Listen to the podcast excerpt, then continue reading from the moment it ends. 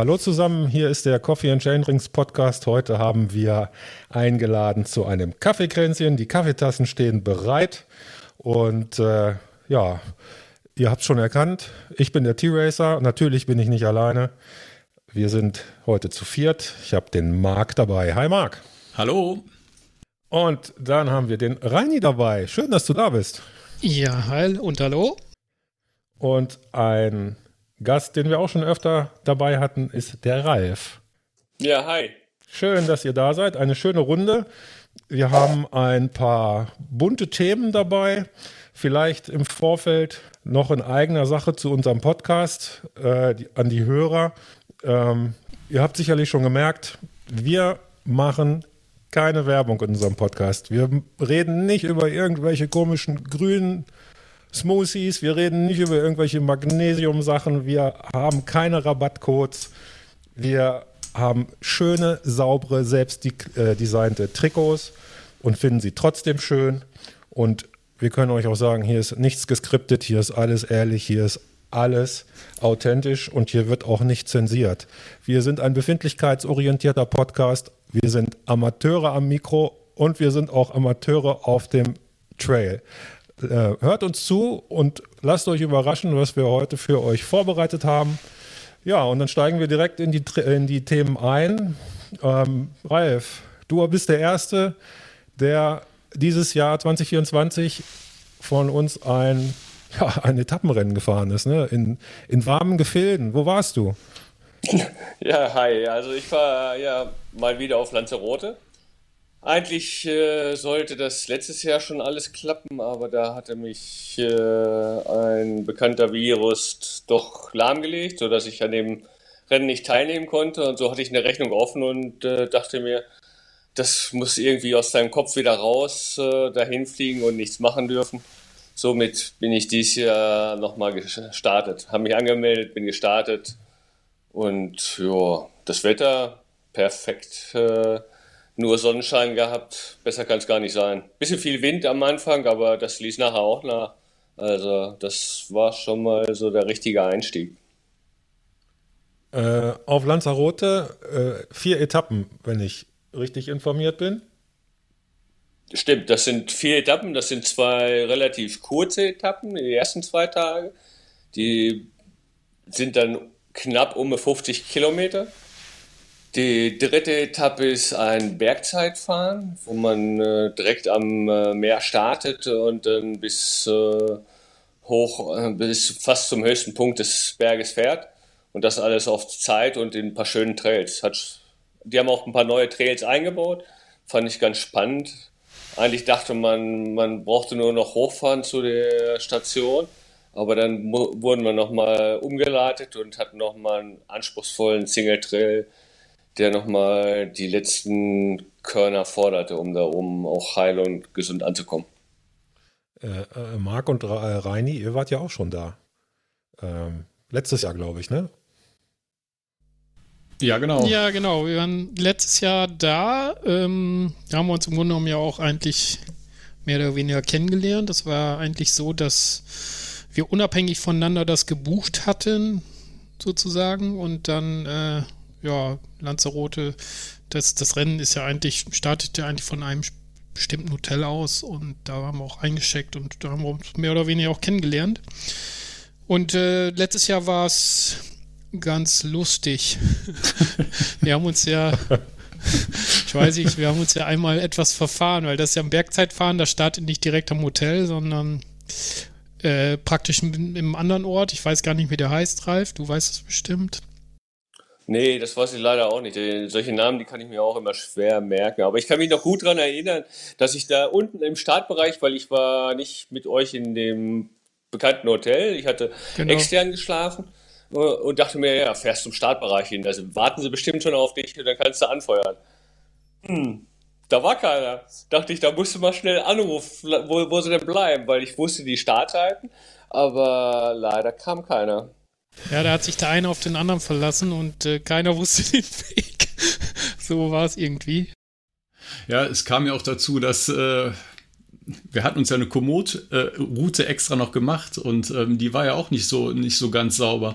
Einfach drauf verlassen und losgefahren. Ähm, ja, Nicole hat auf jeden Fall ihre Startzeit verpasst und ich glaube, Reini, du warst äh, im Prinzip so ähm, im fliegenden Start über die Startrampe und den Berg hoch, oder? Ja, ich war richtig warm gefahren, sozusagen, heiß gefahren schon. Und dann ging sofort, musste ich sofort an Start und Start hoch. Und ähm, den Berg hoch, ja, tat, tat ein bisschen weh, muss ich sagen. Aber ja, mein Gott. Wir reden da heute noch drüber, also Wir, wir ja kommen da sicherlich ne? gleich nochmal drauf zu sprechen, ja. Weil da, da resultiert ja. ja. letztendlich was draus, aber ähm, wirklich später. Genau. Strecke war dieses Jahr die gleiche. Nicht die gleiche. Also die, okay. die haben noch ein paar, gerade bei dem Bergzeitfahren war oben noch äh, eine Abweichung von der Strecke. Da dachtest du eigentlich, du fährst einfach nur noch auf die Stotterstraße hoch und oben äh, bist du dann aber von der Schotterstraße runter auf so ein Single Trail direkt an der an dem Abbruch, an der Felskante lang, äh, mit ein paar Stufen drin. Da musstest du nochmal richtig äh, alles investieren. Ja, ansonsten äh, glaube ich schon, dass die Strecken ziemlich gleich waren. Ein paar unterschiedliche äh, Schwierigkeitsgrade, glaube ich, äh, weil dies Jahr äh, sind wir über den Kamm gefahren und der Wind war so stark, dass es direkt zwei Fahrer vor mir umgeschmissen hat. Das habe ich noch nicht erlebt. Wenn du äh, berghoch fährst, dann kommen so zwei Leichtgewichte, die sind ein bisschen schneller hoch und du plötzlich bub, bub, liegen sie beide auf der Seite. Das war schon spannend. Das hatte Nicole auch, auch Nicole letztes Jahr ja auch. Die war ja auch mit. Also, und die ist auch äh, praktisch vom, vom Rad fast geweht worden.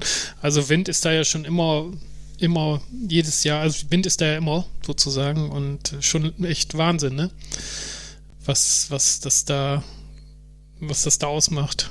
Auch von den, von den Zeiten nachher, wenn du dagegen Wind hast, boah, ey, das tut schon weh, ne? Da muss man ab und zu mit Köpfchen fahren. Also ab und zu mal in Windschatten gehen und ein paar Körner sparen, das kann manchmal nicht schaden. Oder mal zu einer Gruppe hinspringen. Aber es ist ja. einfach ein schöner, ein super schöner Start ins Jahr, ne? Also du hast frühen Rennen, hier ist Scheißwetter, dies Jahr ja besonders.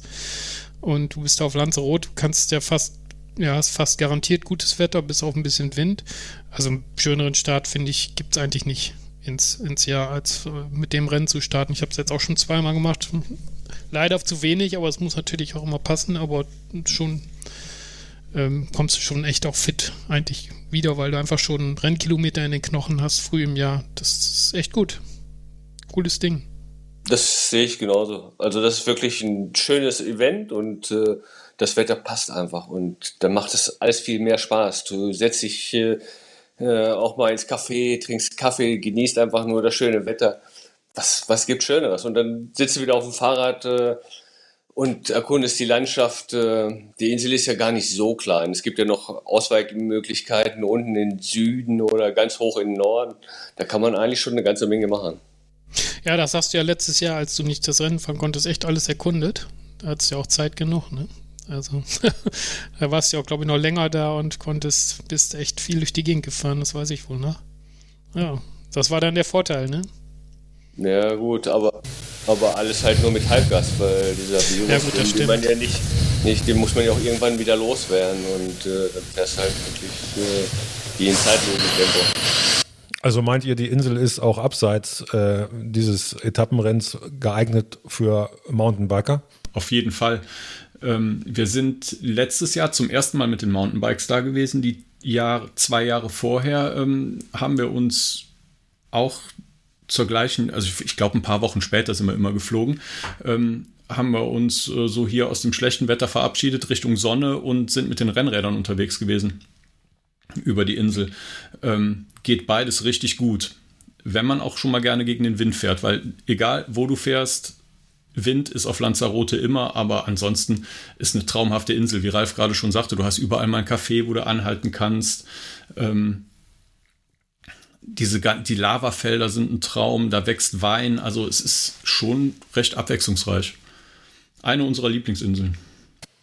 Also ich bin einmal da gewesen, irgendwann vor Jahren mal, auch in dem besagten Clubhotel, wo das äh, For Stage Race stattfindet. Und da habe ich dann eine Woche auch Radurlaub gemacht mit dem Mountie, äh, nee, nicht mit dem Mountie, mit dem Renner. Hatte ich mir vor Ort geliehen. Ja, das war allerdings im November. Äh, Wetter war trocken, aber äh, herbstlich, würde ich sagen, für, für kanarische Verhältnisse. Aber der Wind, der war brutal. Also wenn man auf den Kamm hochgefahren ist, kannst du dann ja entweder nach links in die Berge fahren oder rechts durch diesen äh, Nationalpark. Und eine Richtung war immer voll Power 11 km/h und die andere Richtung war 60 km/h Halbgas. Also ähm, das war schon ganz interessant, hat aber riesen Spaß gemacht. Und äh, die, die Erfahrung, die Ralf äh, gerade erzählt hat, dass zwei Fahrer da einfach umgewählt worden sind, sowas ähnliches habe ich auch erlebt. Da bin ich auch äh, in der, äh, im Nord, nördlichen Bereich Richtung äh, diesem Aussichtspunkt gefahren und auf dem Rückweg war auch mega Gegenwind und dann von der Seite an dieser Klippe lang und da war eine etwas leichtere Fahrerin, die ich eingeholt habe, die ist, hatte so zu kämpfen, dass sie nicht von der Straße gewählt wird. Das war schon wirklich blanker Wahnsinn. Völlig verrückt. Ja, aber Ralf, ähm, du hast, glaube ich, ganz gut abgeschnitten, ne? Ja, ich habe mein Bestes gegeben und äh, äh, ich kann eigentlich noch von Glück sagen, dass es relativ meine kleinen Pannen relativ glimpflich abgelaufen sind. Weil ersten Tag äh, fahre ich so schön, denke mir nichts und dann äh, 10 Kilometer vom Ziel wird das Vorderrad schwammig dachte, oh Scheiße. Naja, und dann ist, äh, bist du so, ja, 10 Kilometer ist ja nicht so weit. Schwammiges Vorderrad, passt halt ein bisschen auf, dass du keine Durchschläge kriegst. Boah, war das eng. Äh, der letzte Kilometer war, hatte, hat der, das Vorderrad Luft gezogen, nochmal richtig, und war dann komplett platt. Da fährst du dann nur noch die, den Sand. Jedes Steinchen, das da liegt, äh, äh, reißt das Vorder, äh, Vorderrad hoch, dass da ja nicht dran hängen bleibt an dem Stein. Boah, hat gerade so gereicht. Also war froh, dass ich dann im Ziel war. Und dann äh, habe ich mich eines Besseren belehren lassen und äh, habe den Reifen runterziehen lassen und habe einen äh, stabilen Reifen drauf gemacht, der dann vorne auch gehalten hat. Aber das Problem war halt, hinten hatte ich noch nicht gewechselt. Nächste Tag, selbe Prozedere. Hinten wurde schwammig. Scheiße. Aber das war leider auch wieder 10 Kilometer. Es kamen aber noch sehr felsige Passagen. Was machen? Okay, ich äh, runter vom Fahrrad, Pumpe angesetzt, äh, die, die ist mit so einem Schlauch, den ziehst du raus, steckst ihn drauf, drehst ihn rein, drehst aufs Ventil drauf. Okay, ich aufgepumpt, ah, super, Reifen ist voll. Ich, ich drehe den Schlauch ab. Pff, hatte ich das Ventil mit rausgedreht. Okay. Ventil wieder reingedreht nochmal gepumpt, aufgepumpt, selbe Prozedere, Reifen war voll, zieh wieder ab. Kacke, da stehst du da, äh, hast, hast dich vorher abgerackert und dann äh, verlierst du da Zeit ohne Ende. Ja, dann habe ich das Ventil mit aller Kraft reingedreht äh, und habe nur noch gesagt, Mensch, jetzt muss es halten. Dritter Versuch hat dann geklappt. Ventil war wieder drin, Luft war da drauf. Gut, äh, die Luft hatte auch nicht ganz gereicht bis zum Ziel. Also es war schon wieder sehr schwammig am Ende. Ja, gut, aus Fehlern wird man schlau, aber gleich zweimal hintereinander, naja gut. Äh, bis das oben im Kopf ankommt, äh, kommt, das scheint bei mir ein bisschen länger zu dauern. Somit musste auch den, das Hinterrad den Reifen wechseln und äh, hatte dann die Lache auf meiner Seite. Zumal mir auch äh, schon am Start einige Fahrer gesagt haben, Mensch, Ralf, du fährst dann äh, 2-1er Reifen. Alle anderen fahren mit 2-3-5 oder 2-4. Ist, kommt dir das nicht eigenartig vor? Ja, gut, die waren da drauf. Ich habe das Fahrrad gekauft und die Reifen waren da drauf. Und ich bin dann meistens immer zu faul, äh, Sachen zu wechseln, bevor sie kaputt sind. Aber man sollte manchmal auf andere Fahrer hören. Also, hm? Also du hast tatsächlich es geschafft, dir für diese äh, 2024er Saison endlich nach den vielen äh, Malessen, die du mit deinem tollen alten Rad hattest, ein neues Rad zu kaufen. Jo, das hat, das hat ja auch gut geklappt. Und das erste Rennen ist, hat ja auch einmal frei funktioniert. War das das erste Rennen jetzt, ja, mit dem neuen nee, Rad? Nee, das erste Rennen war, war ja in Down. Da, da haben die Reifen ja eigentlich auch für getaugt. Das war ja ist ja kein anspruchsvoller Kurs, da kannst du mit dünnen Reifen gut langballern, da brauchst du keine schweren Reifen und die Stabilität und Sicherheit und Grip und sowas alles bringen. Das brauchst du da alles nicht. Aber wenn du auf so eine Vulkaninsel fährst, da sollst du den Kopf einfach mal einschalten und nachdenken. Also scharfe Steine, was braucht man? Ein Reifen, der die Seitenwände stabil hat und die Oberfläche auch noch relativ stabil und breit genug, so dass es auf diesen Sandpassagen und auf diesem losen Schotter einfach auch ein bisschen Grip hat. Aber, aber Ralf, Ralf, darf ich kurz? Ja. Aber das wäre doch dann langweilig. Das wärst dann nicht du. Das macht ja keinen Spaß. Nein, das bitte, gehört doch bei dir dazu. Bitte fahr also lass das so. Mit ungeeignetem Material durch die Gegend. Bitte, Ralf. Nicht genau. perfekt ja, gut, werden. Äh. Fahr zur Rad-WM, äh, Gravel-WM mit einem halb kaputten, was war da noch? War da auch irgendwie was? War da nicht auch was mit den Reifen? Und mach, äh, ist gut so. Also es sind lustige Geschichten, die alle gerne hören und gewinnen tust du trotzdem. Also lass es doch so. Ist doch gut. Fahr Etappenrennen in den Alpen mit äh, ohne Schraube in, den, in, ja. den, in der Linkage von dem Fully, mach das mit äh, Panzerband fest, dass es nicht mehr federt und fahr trotzdem aufs Treppchen. Das, das hat gefedert und das Panzerband hat gehalten. Also das, äh, das war eigentlich eine ganz gute Idee. Das wollte ich jetzt gerade. Das wollte ich jetzt gerade noch fragen, Ralf. Ähm, für den Sieg in der Altersklasse hat es gereicht und wenn die ganzen Pannen nicht gewesen wären, dann wärst du im Gesamtklassement auch noch aufs Podium gefahren. Nee, nee, gut, die, da Lanzarote ein UCI-Rennen ist, da, da, sind da schon ein paar Cracks äh, am Start. Also da, aufs Podium fahre ich da definitiv nicht. äh, da bin ich dann froh, wenn ich unter die ersten 50 komme. Äh, das wäre dann schon nicht schlecht. Ähm, wie viele Teilnehmer haben da äh, mitgemacht, ungefähr über den Daumen? Kannst du das, kannst du das sagen? Boah, bin ich mir unsicher. Ich meine, es wären über 300 gewesen, obwohl da auch viele Starter nur die ersten beiden Rennen gefahren sind, dann sind einige abgesprungen. Und es sind ja auch nicht alle ins Ziel gekommen. Es sind ja auch äh, ein paar Leute gestürzt und äh, mussten dann aufgeben. Das war letztes Jahr auch so, da waren viele, viele Spanier, die nur, äh, die das nicht komplett fahren, die dann wirklich nur das Wochenende, zwei, zwei Tage da fahren. Das waren letztes Jahr auch ganz viele. Das scheint ja, ja man kann dann, glaube ich, sich für ein, zwei oder alle vier Etappen ja, anmelden. Ne? Genau. genau. Das ist praktisch, jede Etappe wird einzeln gewertet. Also gibt es eine Einzelwertung auch, das ist auch erlaubt praktisch. Und dann, die dann alle fahren, ist dann eine Gesamtwertung. Aber im Grunde genommen ist jede Etappe für sich ein Marathon. Ja. Wie ist denn äh, der technische Anspruch da äh, auf der Insel? Was können wir unseren Zuhörern da sagen, die da vielleicht mal mit Liebäugeln da sowas zu machen? Wie, wie kann ich das einschätzen? Marc, du warst ja auch schon da.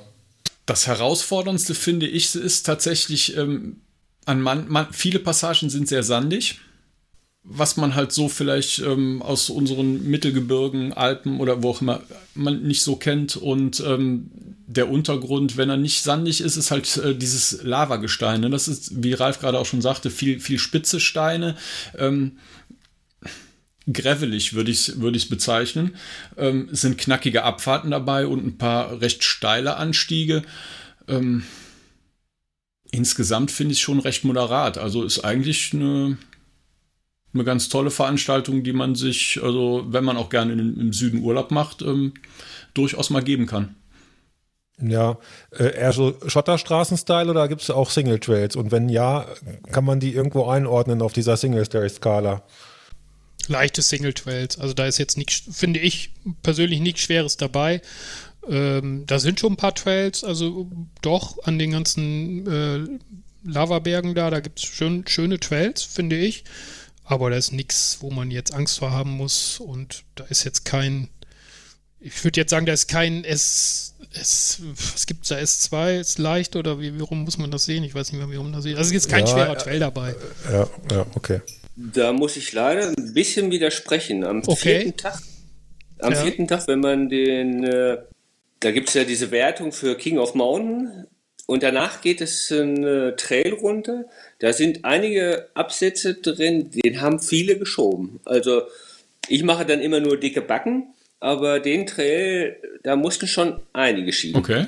Also, also dass das äh, viel mit Schotter zu tun hat, also hier in den, bei uns in den Mittelgebirgen kenne ich selten solche Wege. Da musst du schon in Deister fahren oder so, um äh, solche Absätze am Stück zu haben. Also Ich weiß nicht, ob der letztes Jahr nicht drin war, aber. Also es war ein Trail drin mit Absätzen, das weiß ich wohl noch, da, weil Nicole das auch sagte, aber sie ist auch locker runtergefahren.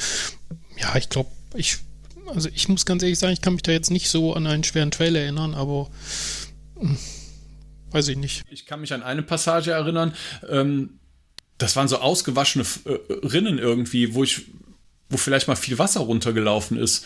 Aber das ist das Einzige.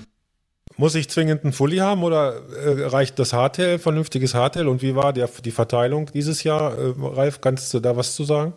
Also, ein Hardtail kann ich nicht empfehlen, weil so ein Fully hat den Vorteil, äh, gerade mit diesen vielen Steinen, die da drin sind, äh, du kannst rübergefahren und wenn du vernünftige Reifen drauf hast und ein bisschen Luftdruck drauf, dass du nicht so schnell durchschlägst mit dem Fully.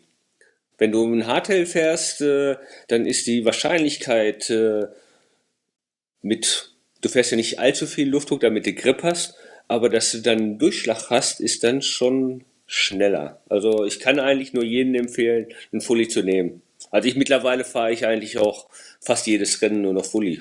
Oder nur noch. Werde ich auch nur noch. Das finde ich super interessant, dass ausgerechnet du das sagst, weil du bist nämlich derjenige von uns, der bis vor ein paar Jahren ja nur Hardtail gefahren ist. Und äh, ja, eigentlich hast du ja jetzt, glaube ich, auch erst dein zweites Fully überhaupt, äh, was du nutzt. Also, das ist schon ein starkes Statement. Gut, das war ja so ein bisschen bedingt, äh, weil ich bin ja früher Hardtails hauptsächlich gefahren mit Roloff. Und dann bin ich auch noch nicht so viele ja, ich bin meistens hier im äh, Mittelgebirge die Rennen gefahren und das sind keine anspruchsvollen Trails und liegen auch nicht so viele Steine. Aber wenn, je öfter man zum Gardasee fährt oder in den Alpen fährt, desto ja, also einfacher wird es, wenn man Fully hat. Es ist äh, relaxter. Und wenn du dann noch eine, äh, in so manchen Trails in den Alpen äh, eine absenkbare Sattelstütze hast, dann fühlst du dich einfach auch sicherer. Genau. Finde ich zumindest. Also klar, denkt man, man kommt auch so runter, aber mit ein bisschen mehr Sicherheit äh, fühlst du dich ein bisschen wohler, kannst äh, Rad auch ein bisschen mehr laufen lassen und die Zeit, die du verlierst durch dieses bisschen mehr Gewicht, die holst du dann locker wieder raus, weil das Fully auch äh, kleine Wellen und sowas viel besser schluckt äh, und weniger Energie nutzlos verpufft. Der Marc, der rutscht gerade ein bisschen nervös mit seinem Hintern auf dem, Sat auf dem, auf dem, auf Stuhl hin und her. Auf dem Sattel, genau. Weil, äh, äh, du bist letztes Jahr mit dem Hardtail gefahren, ne? Ich bin letztes Jahr mit dem Hardtail gefahren, genau. Ähm, es ging. Man muss halt ähm, richtig viel mehr arbeiten. Klar, wie Ralf gerade auch schon sagte, ist, äh, ein Hardtail ist halt bockiger irgendwo. Ähm, ich würde also grundsätzlich bleibe ich auch dabei, man kann das mit einem Hardtail fahren. Ähm, was ich aber total wichtig finde oder für mich auch primär der Grund ist, äh, zukünftig Etappenrennen mit dem Fully zu fahren, durch die vielen Tage in Folge, die man im Sattel sitzt. Ähm, das macht es schon irgendwo angenehmer. Äh, man steckt die Belastung einfach besser weg, weil man nicht so viele Durchschläge hat und ähm, das Fully halt auch ähm, viel wegbügelt. Also von daher ähm, tendenziell tatsächlich ähm, Fully ist die bessere Wahl. Nicht umsonst fahren die meisten äh, in der Elite auch Fullies. Mittlerweile ja. Und, und Marc ist ja auch jemand, der beide Räder besitzt. Also du, du bist jetzt ja nicht äh, äh, Hardtail-Fahrer, weil du keinen Fully hattest, sondern du, du hast ja auch durchaus geeignetes äh, ja. Racematerial, äh, Full Suspension im, in der Garage stehen. Genau. Richtig. Scotty ist zu Hause geblieben und deswegen war Alma mit dabei. Ja, das ist Spanisch. Das Aubert, Spanisch, ne, ist quasi nach Hause gefahren, geflogen. Du wirst nicht glauben, ich meine, ich habe das äh, ja dann auch ähm, bewusst äh, mein Orbea in Vereinsfarben lackiert, ne? also in Pink und Blau, das fällt ein bisschen auf. Ich bin an zwei, drei Anstiegen, haben mir Leute bewusst echt gesagt, oh, Orbea, guter Rad. Dich vorbeigelassen extra, was? Nein, es waren Zuschauer tatsächlich. Ach so. ja, sehr schön. Ähm, wollen wir mal weiter switchen zum nächsten Rennen, was äh, große Schatten vorauswirft, wo ihr alle drei ähm, beteiligt seid und in Kürze hinfliegen äh, werdet. Ja, ähm, wo geht's hin? Reini, wo geht's hin? Ja, wo geht's hin? Also es ist tatsächlich auf Lanzarote letztes Jahr geboren, diese Idee. Und es geht dann tatsächlich nach Südafrika und da findet so ein kleines Mountainbike-Rennen statt. Die Cape Epic haben wir uns auf die Fahne geschrieben. Ja, wie sind wir auf die Idee gekommen, Marc? Weißt du das noch? Das möchte ich auch gerne wissen. ja, wir haben es ja eben schon mal so grob angerissen. Ne? Es, ähm, es begann mit diesem verkackten ähm, Bergzeitfahren da in, auf Lanzarote letztes Jahr. Ne? Ähm, ich war total gefrustet nach diesem Bergzeitfahren. A, weil ähm, ich es letztendlich auch primär mit verschludert habe. Klar haben wir alle nicht aufgepasst, aber ähm, den größten Bock äh, habe ich halt geschossen und ähm, Nicole hat ihren Start verpennt. Reini war so einigermaßen pünktlich. Ich habe an dem Tag nicht wirklich äh, in dieses Bergzeugfahren reingefunden, weil ich auch äh, vom Kopf her gar nicht mehr bereit dazu war. So grellig war ich irgendwo. Ja, und auf der Rückfahrt hatte ich dich dann, halt, Reini, gefragt, ähm, ob es auf äh, beim Cape Epic eigentlich auch ein Bergzeitfahren gibt, weil dann, wenn das so ist, dann können wir das ja nächstes Jahr machen, sprich dieses Jahr. Und ähm, ja, da hat sie sinngemäß erstmal drauf, nur drauf gesagt, ja, ich denke schon, ne? Aber dann ab diesem Zeitpunkt arbeitet das so in unseren Köpfen. So, ja, so, so eine faszinierte Überlegung. Ja, könnte man ja eigentlich mal machen, aber wohl wissend, dass man ja relativ schwer, äh, spärlich nur an, an Startplätze rankommt. Ne? Ja, und ich glaube, dann hatten wir an dem Abend im Hotel zu viert nochmal drüber gesprochen und irgendwie haben wir uns alle angeguckt und gesagt, Südafrika, ja doch, wäre eigentlich eine schöne Sache. Wir versuchen das einfach mal. Ja. Da war die Idee geboren und der erste Plan geschmiedet. Ja, so war das tatsächlich. Also mit diesen verkorksten Wegzerfahren ist das tatsächlich dann angefangen und dann waren unsere beiden Mädels auch noch so begeistert von Südafrika und waren auch noch so hin und weg. Und dann haben wir gesagt, okay, wir wollen das angehen. Und dann äh, kam ja noch dazu, dass Ralf dann auch noch mehr oder weniger äh, unabhängig von uns äh, Südafrika auf dem Plan hatte und auch einen Startplatz hatte. Oder hat. Nicht hatte, sondern hat. Und so sind wir alle jetzt in ein paar Wochen, ich glaube am 15., wenn ich mich recht entsinne, ist, glaube ich, der Start, ne? Am 17. Äh, ja. stehen wir. Am 17. Oh, guck mal. Ja, am 17. stehen wir alle an der Startlinie. Und äh, ja, zum Bergzeitfahren. Sind alle, glaube ich, zum Prolog, ja. genau. Äh, Reini, ich muss mal, ich habe hm. dunkel in Erinnerung, ja. dass du letztes Jahr beim äh, Lanzarote Four Stage Race ja mitmachen wolltest und äh, deine, du musstest doch deine Frau Belinda mit einem Tennislehrer locken, überhaupt mit auf die Insel zu kommen. War das nicht ungefähr so? Ja, ich muss jetzt vorsichtig sein, was ich sage. Äh, Linda hört auch die, den Podcast. Ja, ich habe äh, das, also ich habe praktisch ja für uns, ich wollte ja nur das Familienglück und so, ne? Und dann habe ich ein das Lanzarote Stage Race halt gesehen und habe gesehen, dass zu gleichen Zeitpunkt halt auf Lanzarote auch ein Tenniscamp im gleichen Hotel ein Tenniscamp stattfindet und meine Frau ist ja ein Tennisfan. Ja, so äh, so habe ich sie dahin gelotst. Habe ihr das dann zum Geburtstag geschenkt, äh, das Tenniscamp und habe dann gesagt, aber nebenbei ist noch ein Rennen. ja, äh, so war das. Hm. Gut, in Südafrika war die Sachlage anders. Da hast du dann wahrscheinlich, äh, hast du mit einer Safari gelockt, ne?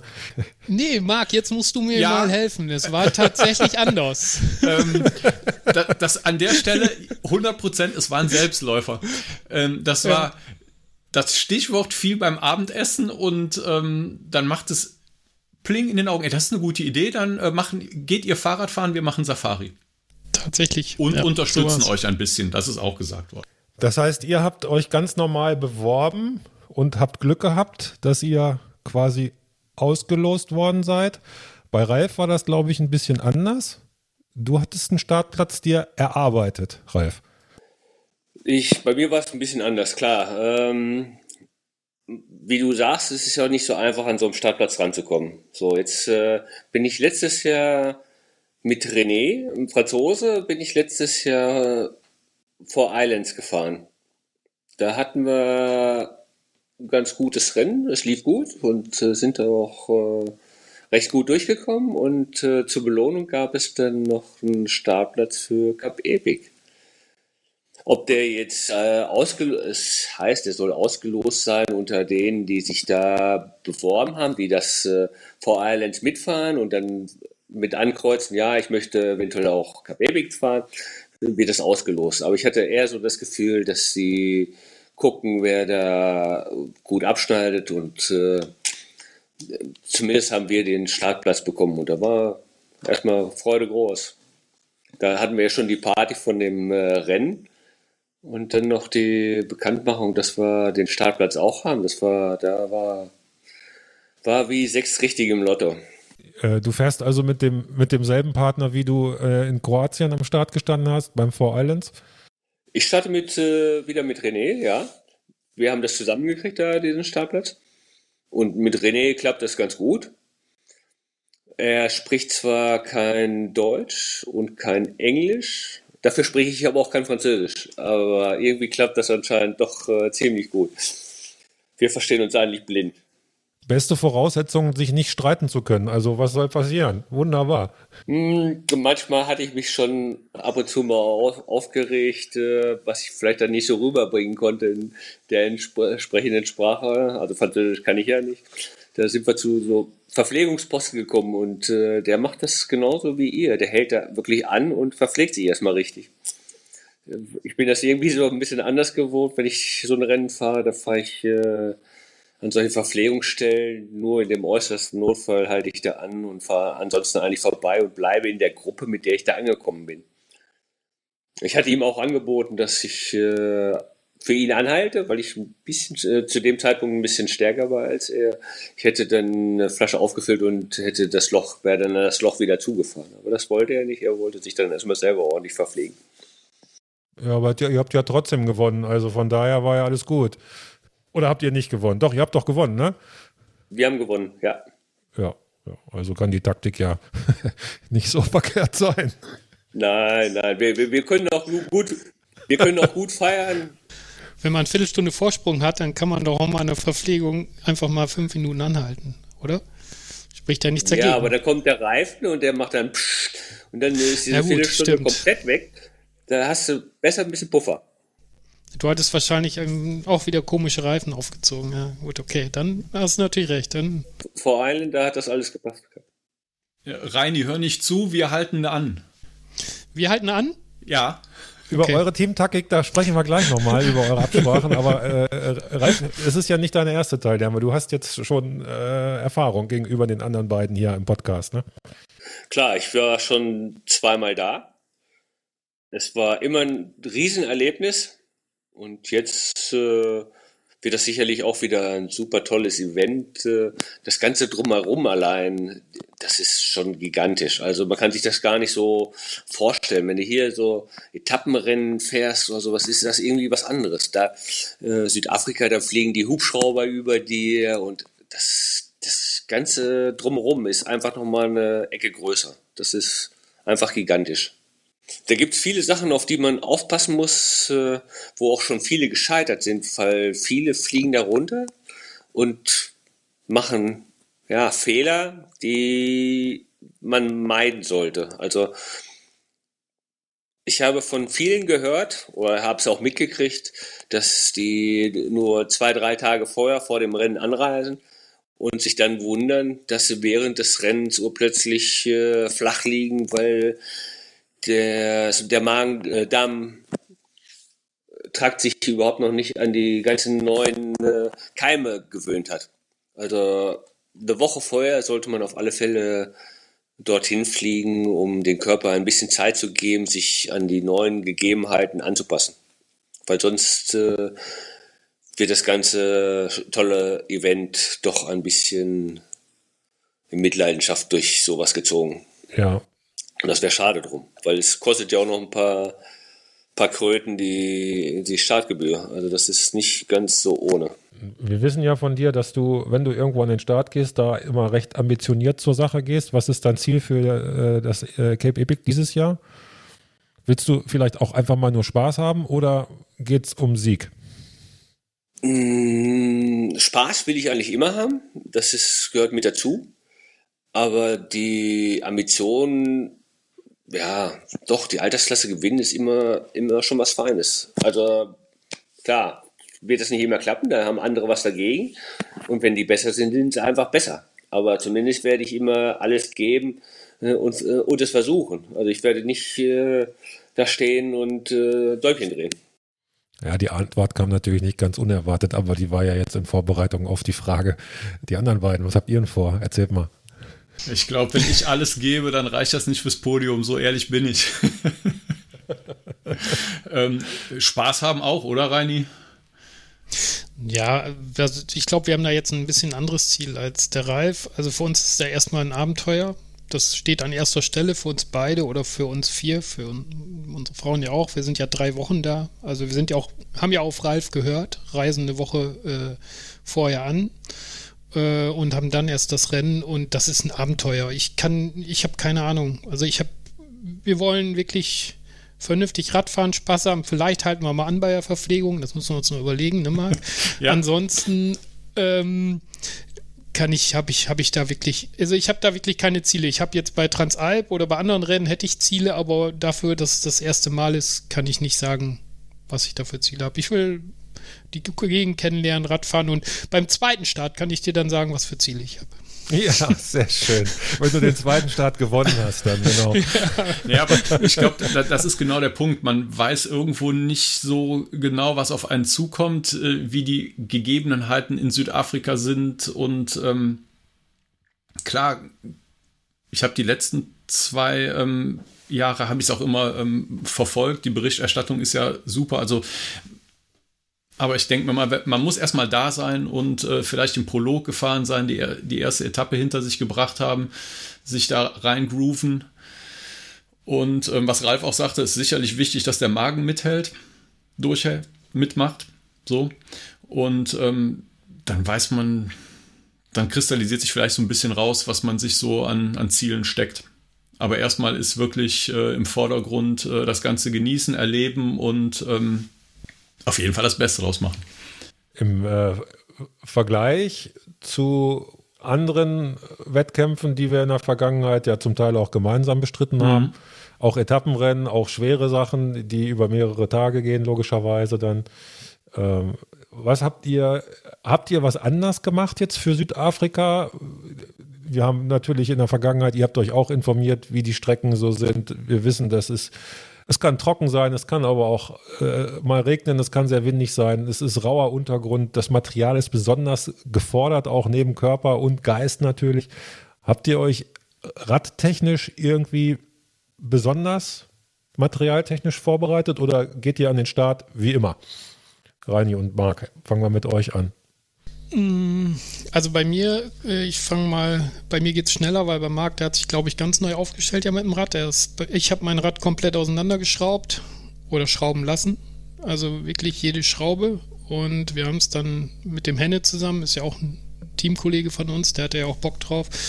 Wir haben wirklich jede Schraube losgehabt und haben jede Schraube wieder zusammengeschraubt und geguckt, ob das geht und nicht geht und teilweise ausgetauscht. Und ähm, also das Rad steht, läuft, hoffe ich. Also bis ich habe es jetzt auch erst seitdem einmal gefahren, ähm, wollte es jetzt natürlich noch ein paar Mal testen. Reifen haben wir noch nicht aufgezogen. Das ist das Einzige, was fehlt, aber der Rest ist fertig. Das war meine Vorbereitung fürs Rad, aber ähm, so viel, also so geht es mir zumindest. Also meine Vorbereitung, da kommen wir gleich vielleicht auch nochmal drauf, hat natürlich viel mit Training zu tun. Deswegen ist für viele andere Sachen irgendwie noch gar nichts viel Zeit gewesen. Auch das Rad bin ich froh, dass das der Henne gemacht hat. Das hätte ich zeitlich sowieso nicht geschafft. Und äh, mit Cape Epic, mit der Strecke, habe ich mich auch eigentlich bisher kaum beschäftigt, weil ich wirklich so im Trainingsflow war. Und äh, ja, aber das Rad steht. Punkt. Ja. Also du hast jetzt nicht stabilere Reifen als sonst drauf gemacht oder äh, ich habe jetzt die Transalp-Reifen so, also wir haben, also ja. ich habe mit Trans, Transalp ja, ich, ich kann es ja so sagen, ich habe jetzt die ähm, Maxis-Reifen draufgezogen und werde die auch bei der Cape Epic fahren. Ähm, dies, den äh, Recon, Recon Race vorne und hinten. Ich habe da ein gutes Gefühl mit, mit den Reifen. Ich hoffe, dass das die richtige Wahl war. Ne? Ja, Schurter, der ja oft gewonnen hat, fährt ja auch Maxis, also von daher bist du mit Sicherheit gut aufgestellt. Ja, und, und Marc, du hast dich komplett neu äh, gesettet, bike-technisch. Relativ. Ähm, ich fange, ich greife die Reifen auf. Ähm, aber ich glaube, der, der Schurter, der surft dann wahrscheinlich auf den Aspen da so über die Trails. Der, der schurtert auf dem Schurterreifen. Oder so. der, der schurtert über die Trails, genau. Ähm, nee, aber ähm, über, über Reifen hatten Reini und ich halt auch äh, viel nachgedacht. Ähm, klar, pannensicher sollen sie sein, müssen sie auch zwangsläufig sein, aber ich glaube, am Ende des Tages, wir haben eben über im Rahmen von Lanzarote drüber gesprochen, da brauchst du auch eine schnittfeste Seitenwand. Ähm, das ist also jetzt nicht komplett neu aus, ausgerichtet. Also auf der anderen Seite ist natürlich, glaube ich, auch wichtig, dass man vielleicht auch einen Reifen fährt, äh, den man auch kennt. Na, also jetzt komplett auf ein neues Profil gehen, wo man nicht weiß, wie der Reifen sich verhält, wenn man sich in die Kurve legt oder ähm, wie der Rollwiderstand ist. Ähm, wenn man viel Zeit für Vorbereitung hat, kann man das sicherlich machen, aber ich würde das jetzt nicht riskieren, weil, wie Reini auch schon gesagt hat, das Cape Epic ist jetzt früh im Jahr und ähm, der Trainingsaufwand ähm, der, nimmt, der ist enorm und der nimmt viel Zeit in Anspruch. Ähm, da lag so der Fokus drauf. Und ähm, ja, ich habe für dieses Jahr ein neues Bike. Das ist aber nur in Anführungsstrichen letztendlich äh, ist wieder ein Scott Spark. Ich bin letztes Jahr das, äh, noch das 2020er Modell gefahren und habe mir jetzt das, äh, das, das neue Modell zugelegt. Ja, aber vom sonstigen Setup ähm, nicht anders als, also nichts Spezielles fürs, äh, fürs Cape Epic jetzt ähm, absenkbare Sattelstütze, klar. Auch wenn sie ein bisschen schwerer ist, aber die macht äh, im, im, Trail sicherlich Sinn. Ja, Ralf, dich frage ich jetzt nicht nach dem Material. Ich bin, ich bin mehr gespannt auf die Geschichten, die durch deine äh, übliche Verhaltensweise, das, was dran ist, wird benutzt. Und wenn es kaputt geht unterwegs, fahre ich trotzdem weiter Geschichten nach dem Cape Epic gespannt. Deswegen überspringen wir bei dir mal das Thema Material. Es sei denn, du hast jetzt hier eine außergewöhnliche Mitteilung zu machen, die wir nicht erwartet haben. Doch, die möchte ich gerne machen. Ah, also ich kann, Weltklasse. kann da, kann da noch was beitragen zu Material. Also man, man braucht ja eigentlich fast keinen Schlauch mitnehmen äh, in den Rennen. Weil wenn du einen Schlauch einziehst, fährst du so, so und so nicht lange, weil der hat dann auch nach kürzester Zeit wieder ein Loch. Also das Wichtigste ist wirklich äh, viel Milch äh, in den Reifen zu haben. Und äh, das kann, ich werde selber doch mal meine Reifen runter machen und Milch nachfüllen. Also das hat es ja noch nie gegeben kann ich nur jedem empfehlen. Das hat es ja noch nie gegeben, dass du vorm Rennen die Milch äh, überprüfst. Du machst das eigentlich immer auf der Startlinie. Ich bin auch gerade überrascht. Let, let, letztes Jahr bei einem Etappenrennen hatte ich ja das Problem, dass ich äh, dann doch Platten hatte und dann während des, also während des Reifen runtermachen feststellen musste, dass da keine Milch mehr drin war, sondern wie so ein Tennisball, so ein großer Klumpen, äh, der sicherlich kein Loch mehr pflegen konnte. Also werde ich vor Cup Epic doch nochmal vernünftig Milch auffüllen, auch doppelte Menge wie sonst und äh, zusehen, dass da keine Klumpen drin sind. Das ist überraschend, aber klingt nach einem Plan. Super. muss, muss man ab und zu auch haben. Ja, äh, wie du dich äh, trainingstechnisch vorbereitest, das haben wir in der Vergangenheit auch schon öfter gehört, Ralf. Du bist einer, der fährt halt einfach und bist jetzt das äh, Lanzarote Vorstage zur Vorbereitung gefahren und ansonsten fährst du im Winter Cross und einen richtigen Trainingsplan hast du ja nicht, ne? Oder hat sich da auch jetzt in der, in der Angelegenheit was verändert? Ich habe keinen richtigen Trainingsplan. Ich hatte aber eigentlich ein bisschen anders trainieren wollen. Klar, also Cross-Saison ist bis zur deutschen Meisterschaft. Da fährt man ja immer nur kurze 40 Minuten und dann ist das Rennen vorbei. So, jetzt hatte ich auf Lanzarote schon festgestellt am vierten Tag, wo die längste Etappe ist, also die 88 Kilometer. Das tut weh. Das tut richtig weh. Sowas äh, kenne ich dann eigentlich so in der Saison nicht. Aber auf Lanzarote waren diese 88 Kilometer heftig. Ich bin nach 60 Kilometern, dachte ich, Mensch, jetzt könnte es langsam zu Ende sein. Und dann kommen, kommen diese langen, blöden, sandigen Passagen, wo du eigentlich richtig mit Druck durchfahren musst, um durchzukommen. Das konnte ich überhaupt nicht mehr. Ich war so platt dass ich äh, Fahrrad schieben musste durch die Sandpassagen. Gott sei Dank andere auch, aber äh, auf der letzten Etappe habe ich auf den letzten 10 Kilometer bestimmt 15 Fahrer an mir vorbeifahren lassen müssen, weil, weil ich einfach kaputt war. Und dann wollte ich eigentlich jetzt äh, lange Etappen fahren. Und äh, jetzt hat es mich doch leider ein bisschen erwischt, dass ich doch kränkle und meinem Körper noch nicht zutraue, richtig lange Etappen zu fahren. Also da hoffe ich, dass ich in, in den nächsten zwei, drei Tagen äh, komplett mit durch bin und dann nochmal paar lange Etappen fahren kann, damit man die Distanzen schafft. Weil ich kann mich gut an KPEBIC erinnern, dass man fünf Stunden locker im Sattel sitzt äh, und äh, auch wenn man mal eine Flachetappe hat, dass es da auch ganz viele Sandpassagen gibt. Und wenn kein Sand da ist, dass es äh, äh, dicke Klunkersteine einer an dem anderen liegt äh, und auch da viele Körner verloren gehen. Also da muss ich hoffentlich noch einige Etappen, die ein bisschen länger als äh, zwei Stunden, drei Stunden, vier Stunden, fünf Stunden wirklich auch mal fahre, dass sich das, der Körper sich so ein bisschen dran gewöhnt. Was habt ihr gesagt? Wann geht's los? Am, am, am 17. 17. März. Da ist jetzt mhm. noch ein Monat Zeit. Ja, Ralf, das schaffst du. Na, zieh durch. ich, ich, ich gebe mein Bestes, aber so eine Herzmuskelentzündung möchte ich auch nicht haben. Also zu viel, zu schnell, zu früh, das äh, kann man, glaube ich, keinen empfehlen. Ich halte mich da zurzeit noch ein bisschen zurück äh, und hoffe, dass äh, diese komischen Husten und äh, den Schleim da mal loswerde, dass, dass ich wieder vernünftig atmen kann und dann auch äh, länger im Sättel bleiben kann. So viele vernünftige Worte, trainingstechnisch und materialtechnisch äh, von dir zu hören und äh, auch, dass du eine Schwäche hattest in einem Rennen, das habe ich noch nie gehört. Das ist ja unfassbar. Was ist passiert? Mm, die, die Schwächen, gut, äh, Du hast gerade gesagt, du bist abgestiegen und hast geschoben und nach 60 Kilometern ist der, der, der Tank leer gegangen. Das, also, das habe ich in all den Jahren noch nie gehört. Der will seine Gegner in Sicherheit wiegen. Merkst du das nicht? Genau. Der, genau. das ist das Einzige, worum es hier geht. Ich habe auch die ganze Zeit hier, während wir hier aufnehmen, so ein leichtes Brummen in dem einen Kopfhörer. Ich glaube, du sitzt parallel auch auf der Rolle. Also von daher.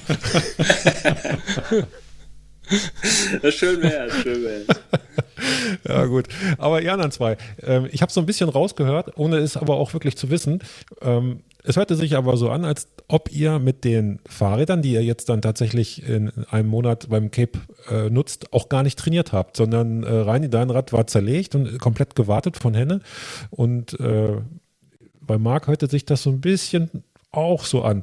Das heißt, ihr habt noch Trainingsräder jetzt genutzt über die äh, kalten Monate und habt auch natürlich, das weiß ich ja, auf der Rolle trainiert, ordentlich und tüchtig. Also dieses Jahr war ja, war es ja sehr schwierig, erstmal draußen zu trainieren. Also das so wenig draußen trainiert wie dieses Jahr habe ich in meinem Leben noch nicht. Das mal vorab liegt natürlich am Wetter. Also sonst mache ich es eigentlich gerne und immer draußen. Aber da war die Rolle natürlich prädestiniert und äh, ich hatte ich wollte das Rad mal schonen, weil das, äh, ja, das, das ist zwei Jahre alt, hat fast 10.000 Kilometer runter, bin ich fast immer durchgefahren. Und jetzt habe ich mir einfach ein Hardtail noch dazu geholt, um darauf zu trainieren, auch bei Schlechtwetter. Und ich fahre auch sonst viel Gravelbike und die beiden Räder habe ich hauptsächlich zum Training genutzt, um das mal jetzt im Winter und bei dem Scheißwetter zu schonen und vor allen Dingen dann halt auch mal äh, drei Wochen warten zu lassen, also in Ruhe durchgucken zu lassen. Das war bei mir so der Hintergrund. Äh, und wir hat viel Swiften-Rolle durch das Wetter, ne? sowieso. Äh, Reini, das ja. Swiften, das ist gar nicht mal so verkehrt, weil in Südafrika ist es warm. Und wenn du drinnen fährst, drehst du die Heizung an das und dann kannst stimmt. du direkt das Klima mittrainieren. Feucht, warmes Raumklima auf der Rolle ist ein Traum. Das hast du mir zu spät gesagt. Ich habe die, ich habe, mein Keller hat keine Heizung, wo ich trainiere. Also von daher, ja, zu spät. Ähm, wir Jetzt sehen uns ja am Wochenende. Ich bringe einen Heizlüfter mit und die Rolle und dann ja. schmeißen okay. wir den Ofen an. Da bin ich dabei. Ja. Ja? Da bin ich dabei. Ja, Bring klar. bitte so ein Gott. Säckchen Vogelsand mit, dann können wir noch ein bisschen Ambiente machen. Ja, schöne Idee. Ich bringe den Caipirinha mit. Wenn ihr Samstag eure acht, acht, eure acht Stunden äh, Einheit fahren wollt, dann kann ich nach zweieinhalb aussteigen und euch äh, Luft zufächern im Baströckchen oder wie auch immer. Oder ich gehe einfach hoch und trinke einen Kaffee mit Belinda. So, Also, zum Beispiel. Bast, Baströckchen hört sich aber jetzt, ja, ich weiß nicht, ob ich nachts schlafen kann, hört sich gut an. Marc, deine Vorbereitung äh, hat mit dem anderen Rad stattgefunden, ne? nicht mit dem Wettkampfrad. Selten. Oder Ähm, doch? Sporadisch. Ich muss aber dazu gestehen, ich mag es nicht, wenn es dreckig wird. Ich liebe dieses Rad, aber ähm, ich habe Angst, dass es irgendwann mal auch im, im Trail Schaden nimmt. Und ich, ähm, intimes Geständnis an der Stelle, es steht gerade im Wohnzimmer. es ist sauber. aber Reini, ich bring's am Wochenende mit. Das muss jetzt leiden. Ich bin sowas von bei dir. Äh, Ich habe ja auch äh, was Neues und ich bin es vor zwei, drei Wochen mal draußen gefahren, nur kurz einmal am Block. Es sieht aus wie Sau und mir blutet das Herz. Es ist so schlimm Ja, das ist der Punkt. Ja.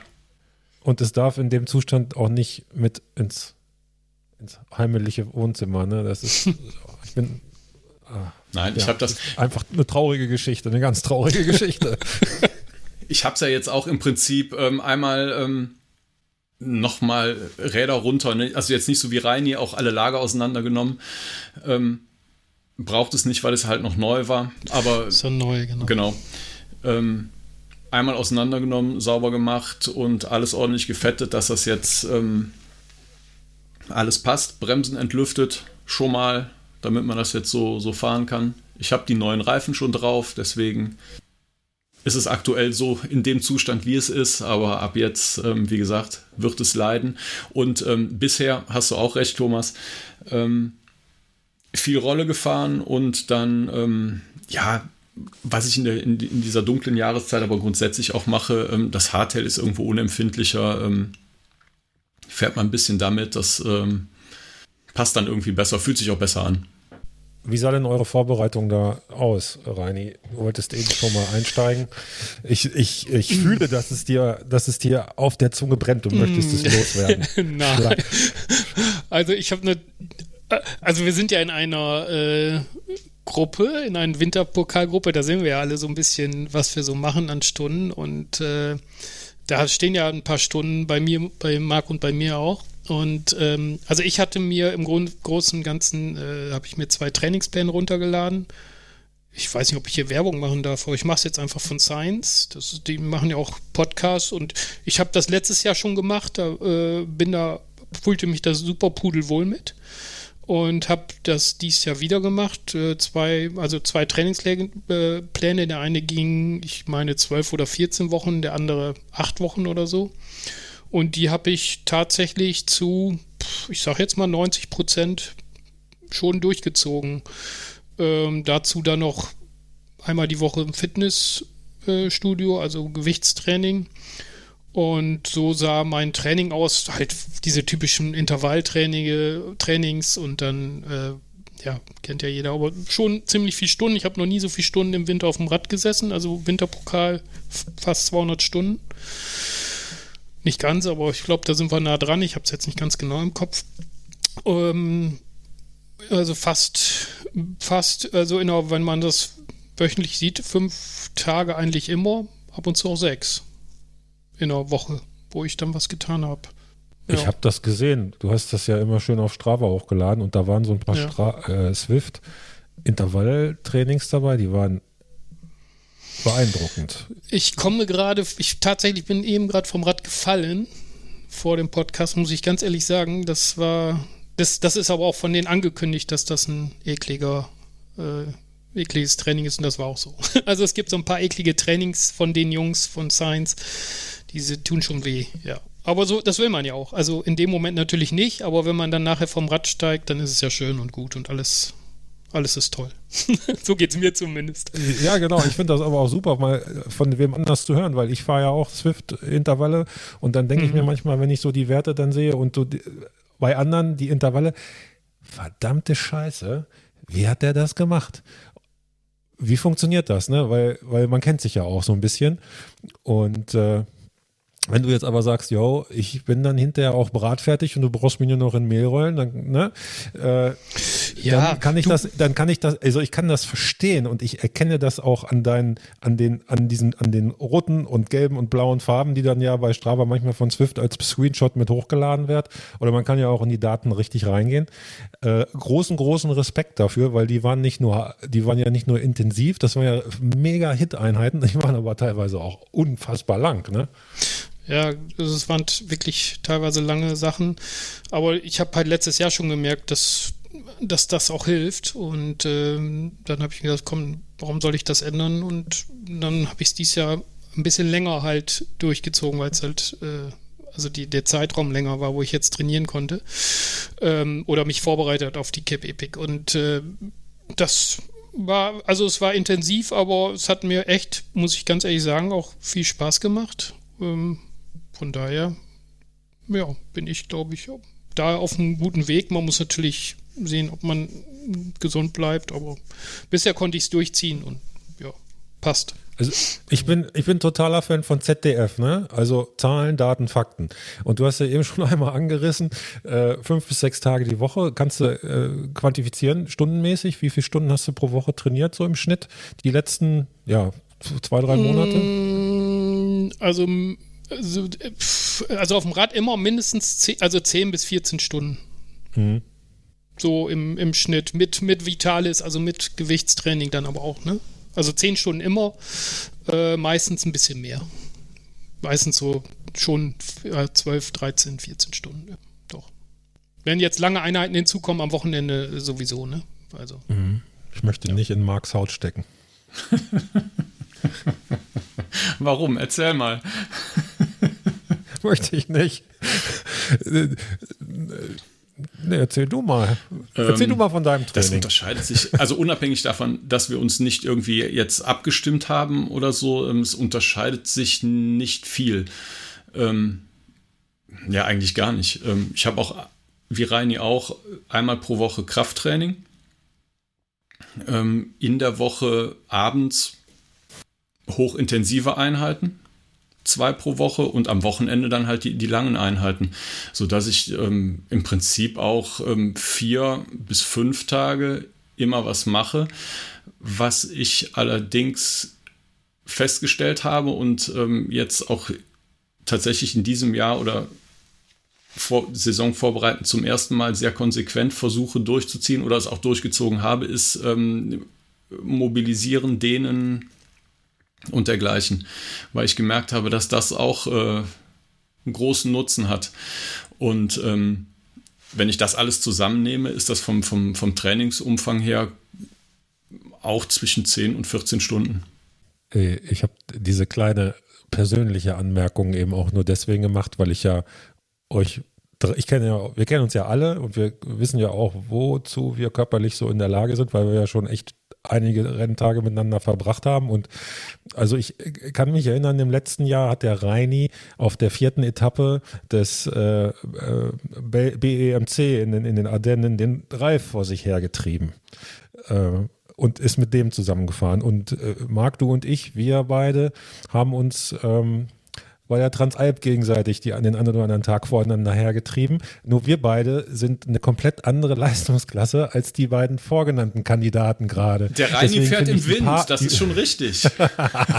Deswegen finde ich die Paarung von euch, die finde ich hochinteressant. Da ist aber auch ein bisschen, das ist schon, da ist schon ein bisschen Dynamit auch drin. Also ich bin sehr gespannt.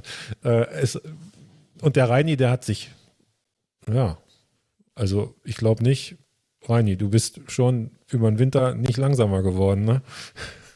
Also ich habe ja erst erstmal sehe ich das wirklich, hört sich jetzt doof an, aber recht entspannt bei der Cape Epic. Wie gesagt, das ist die erste Cape Epic. Das ist mehr ein Abenteuer. So sehe ich das tatsächlich. Und äh, das Jahr hat noch einige Rennen, wo ich am Start sein möchte. Einige schöne Rennen und ich sehe das die Cap Epic wirklich als Abenteuer und dann gucken wir mal, was das Jahr noch so bringt. So habe ich das für mich eingeteilt und äh, ja, da bin ich total entspannt. Also ich bin ja auch bei, auf der, bei, bei Transalp schon mit auf so gefahren, das hat ja auch mal geklappt. Also ich glaube nicht, dass ich da jetzt der bin, der stänkert oder äh, jemand, der dann sagt, du musst schneller fahren. Äh, pff, Nein, nee. man muss wegatmen. Das haben wir doch gelernt letztes Jahr im Sommer, oder? Ja, wegatmen. Den Spruch muss man natürlich mal bringen. Ach so, okay. Aber Björn, Björn und ich haben das, wir sind ja trotzdem super, äh, super angekommen. Also. Genau, genau auf den Punkt wollte ich nämlich, wollte ich nämlich raus. Also Marc, ich habe das jetzt auch nur gemacht, um dich zu schützen. Wir haben das jetzt hier, wir haben das jetzt ja, genau. hier noch nicht veröffentlicht äh, äh, weltweit, sondern äh, erstmal nur hier in unserem kleinen internen. Aber er hat's gesagt. Er hat's gesagt. Er passt auf dich auf. Ich wollte aber noch ja. eins ganz kurz zu, da noch zu sagen. Wisst ihr, wer jetzt auch startet? Und mit wem? Der Georg. Der Georg. N mit dem Lukas. Nee, der Schuti startet jetzt mit Viktor, mit Sebastian Fini. Nur mal so zur Info. Also, das ist natürlich jetzt wieder eine andere Konstellation. Da müssen wir doch vielleicht angreifen. Nein, Schwachsinn. Ja, Aber die, die, die haben heute bekannt gegeben, dass die zusammen äh, fahren, ne? Okay. Im Profibereich hat sich ein bisschen was gedreht. Ähm, Egger und Baum sind ja jetzt gerade beim mediterranen Epic gestartet. Egger ist Zweiter geworden. Letztes Jahr hat er gewonnen. Gewonnen hat dieses Jahr Wout Allemann und der fährt jetzt nicht mehr für Pirelli, meine ich, sondern für Buff Megamo. Der müsste mit Hans Becking, glaube ich, sogar an den Start gehen. Weiß ich jetzt aber nicht ganz genau. Also da hat sich auch ein bisschen was gemischt. Das wird auf jeden Fall interessant. Aber ja, haut euch in den Windschatten, Jungs, ne? Klar. Ja, auf jeden Fall. Der Baum, den Baum holen wir uns. Nein.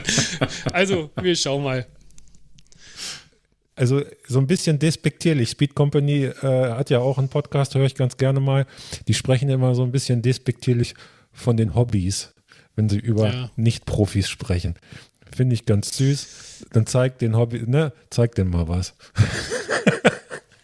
es sei ihnen gegönnt. Und dann ladet ihr die bei uns in den Podcast ein. genau. Ralf, bist du auch noch da? Na klar. Also ich kann, ich kann nur empfehlen, überschüssige, äh, überschüssige Energie kann man auch nutzen, um den Partner zu schieben. Wenn der eine stärker ist als der andere oder der eine mal einen schlechten Tag hat. Man muss da nicht nur Windschatten geben. Man kann da auch äh, mal den Arm ausfahren und äh, äh was Gutes tun.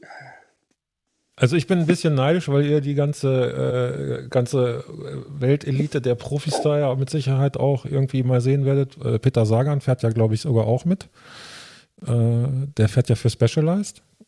Äh, mit wem weiß ich nicht. Und äh, ja, die anderen honorigen Persönlichkeiten des Mountainbike-Sports sind ja auch da. Also, also das wird bestimmt eine coole Sache. Ne? Also richtig, richtig geil. Wir werden berichten. Passt auf die Antilopen auf, ne? Auch die von links haben Vorfahrt, ne? Ja, also ich. Wenn dich so ein Ding erwischt, bist du aber berühmt. Das ja. ist Fakt. Wenn das live, wenn es aufgenommen wird. Habt ihr euch in irgendeiner Form medizinisch vorbereitet? Also mit Impfungen oder sowas? Ja, musst du ja. Du darfst sonst gar nicht einreisen in Südafrika. Also du musst okay. gewisse Impfungen haben, die sind Pflicht, ähm, sonst darfst du nicht einreisen. Wie, ja. Welche Impfungen sind Pflicht? Also diese Standardimpfung brauchst du halt. Ich weiß es nicht mehr. Marc, warst du die? Ähm, Hepatitis war dabei. Ja. Und äh, ich glaube, Hepatitis, Hepatitis und Typhus. Also bei den Einreisebestimmungen steht, dass du, wenn du durch ein Land mit Gelbfieber gefahren oder aus einem Land kommst, wo Gelbfieber gefährdet ist, dann musst du äh, einen Impfnachweis haben. Sonst brauchst du keine äh, Impfbescheinigungen vorlegen?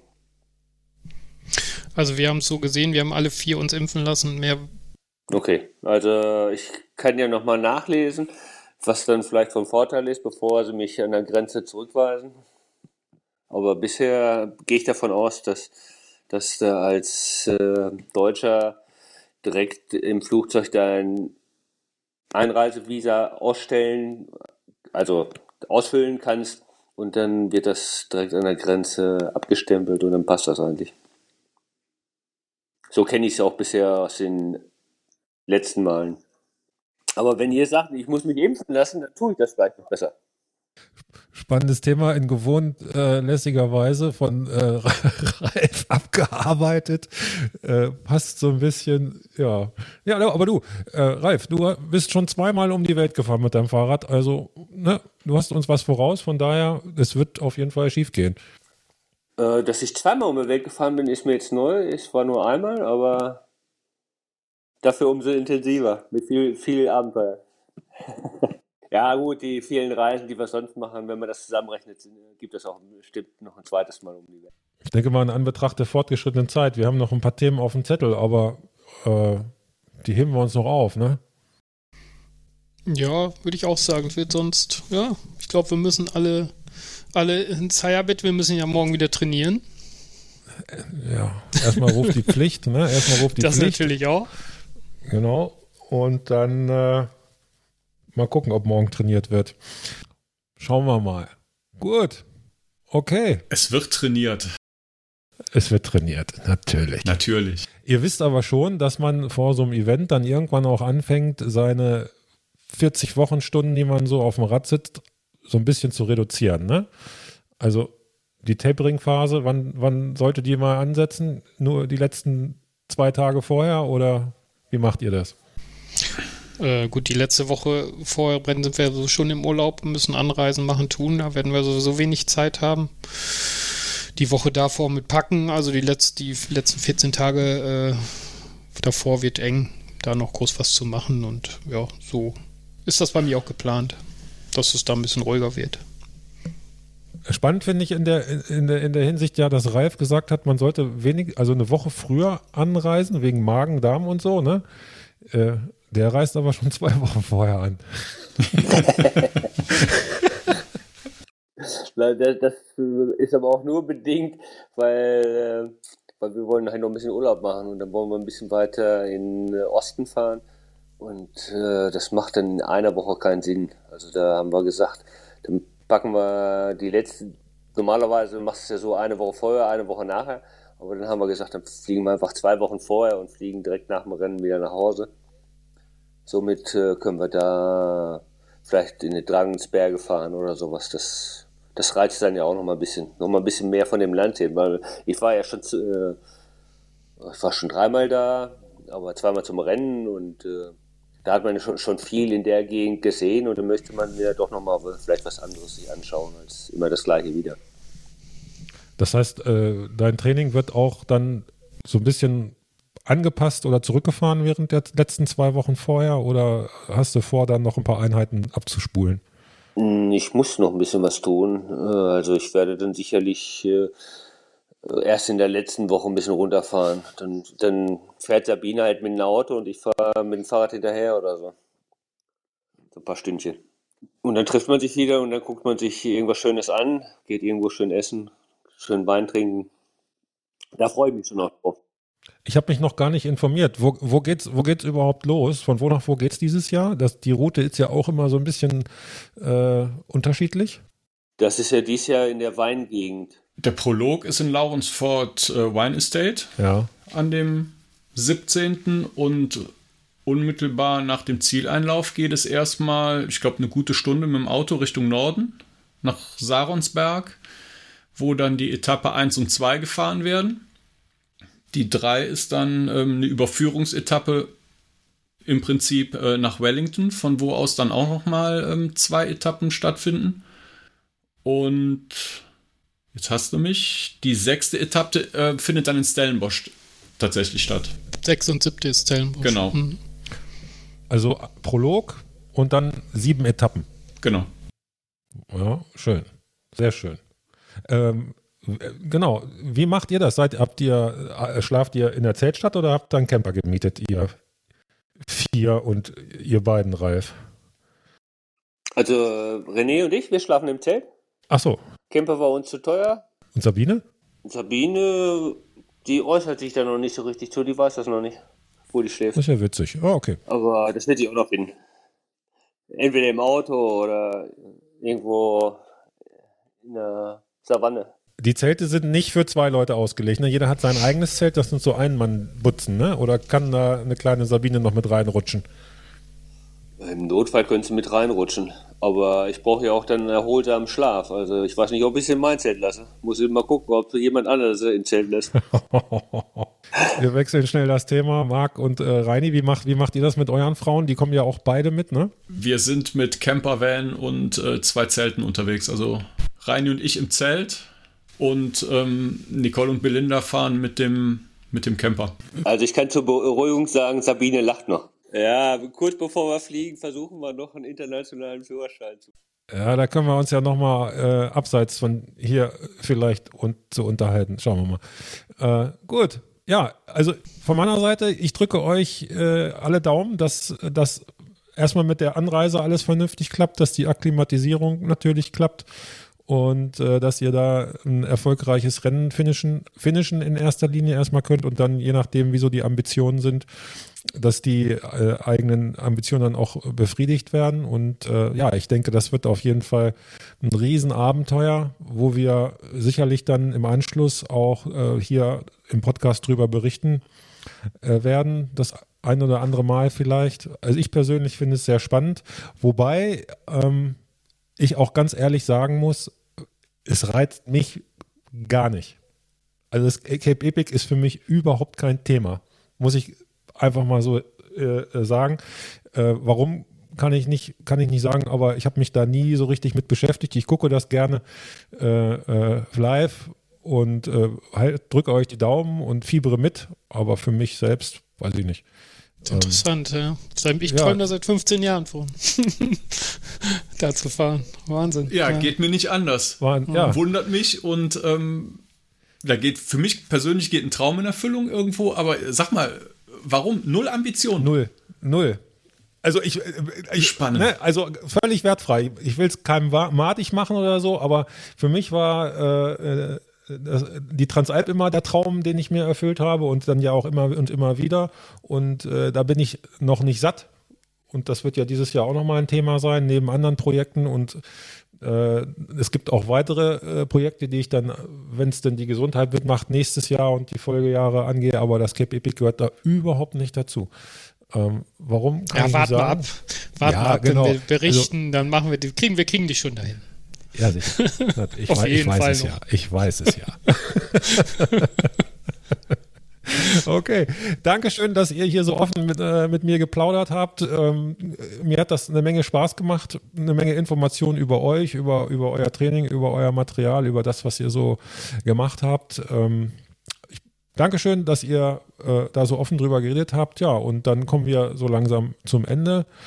Und äh, liebe Zuhörer, äh, eine, eine Sache wollen wir noch kurz anmerken. Wenn, wir haben es äh, in einem der letzten Podcasts schon mal gesagt, wenn ihr Fragen habt, wenn ihr Anregungen habt für uns, was wir mal hier behandeln sollen äh, als Amateursportler. Äh, und ähm, äh, schreibt uns einfach. Marc, wohin sollen die Jungs und Mädels schreiben? An welche E-Mail-Adresse? Wo finden sie uns? Gerne an redaktion at coffee-and-chainrings.de. Das klingt komplizierter als es ist, aber wenn ihr Fragen habt, äh, an die eben genannte E-Mail-Adresse in die Kommentare bei Spotify beispielsweise oder auch auf unserer Homepage coffeeandchainrings.de, da könnt ihr euch auch äh, bemerkbar machen. Wir würden das gerne aufnehmen, was ihr hören wollt und sagen an dieser Stelle auf Wiederhören. Bis zum nächsten Mal. Euer Coffee and Chainrings Kaffeekränzchen. Macht's gut. Tschüss, ihr drei. Ciao, ciao. Ja. Ciao. Ciao, ciao.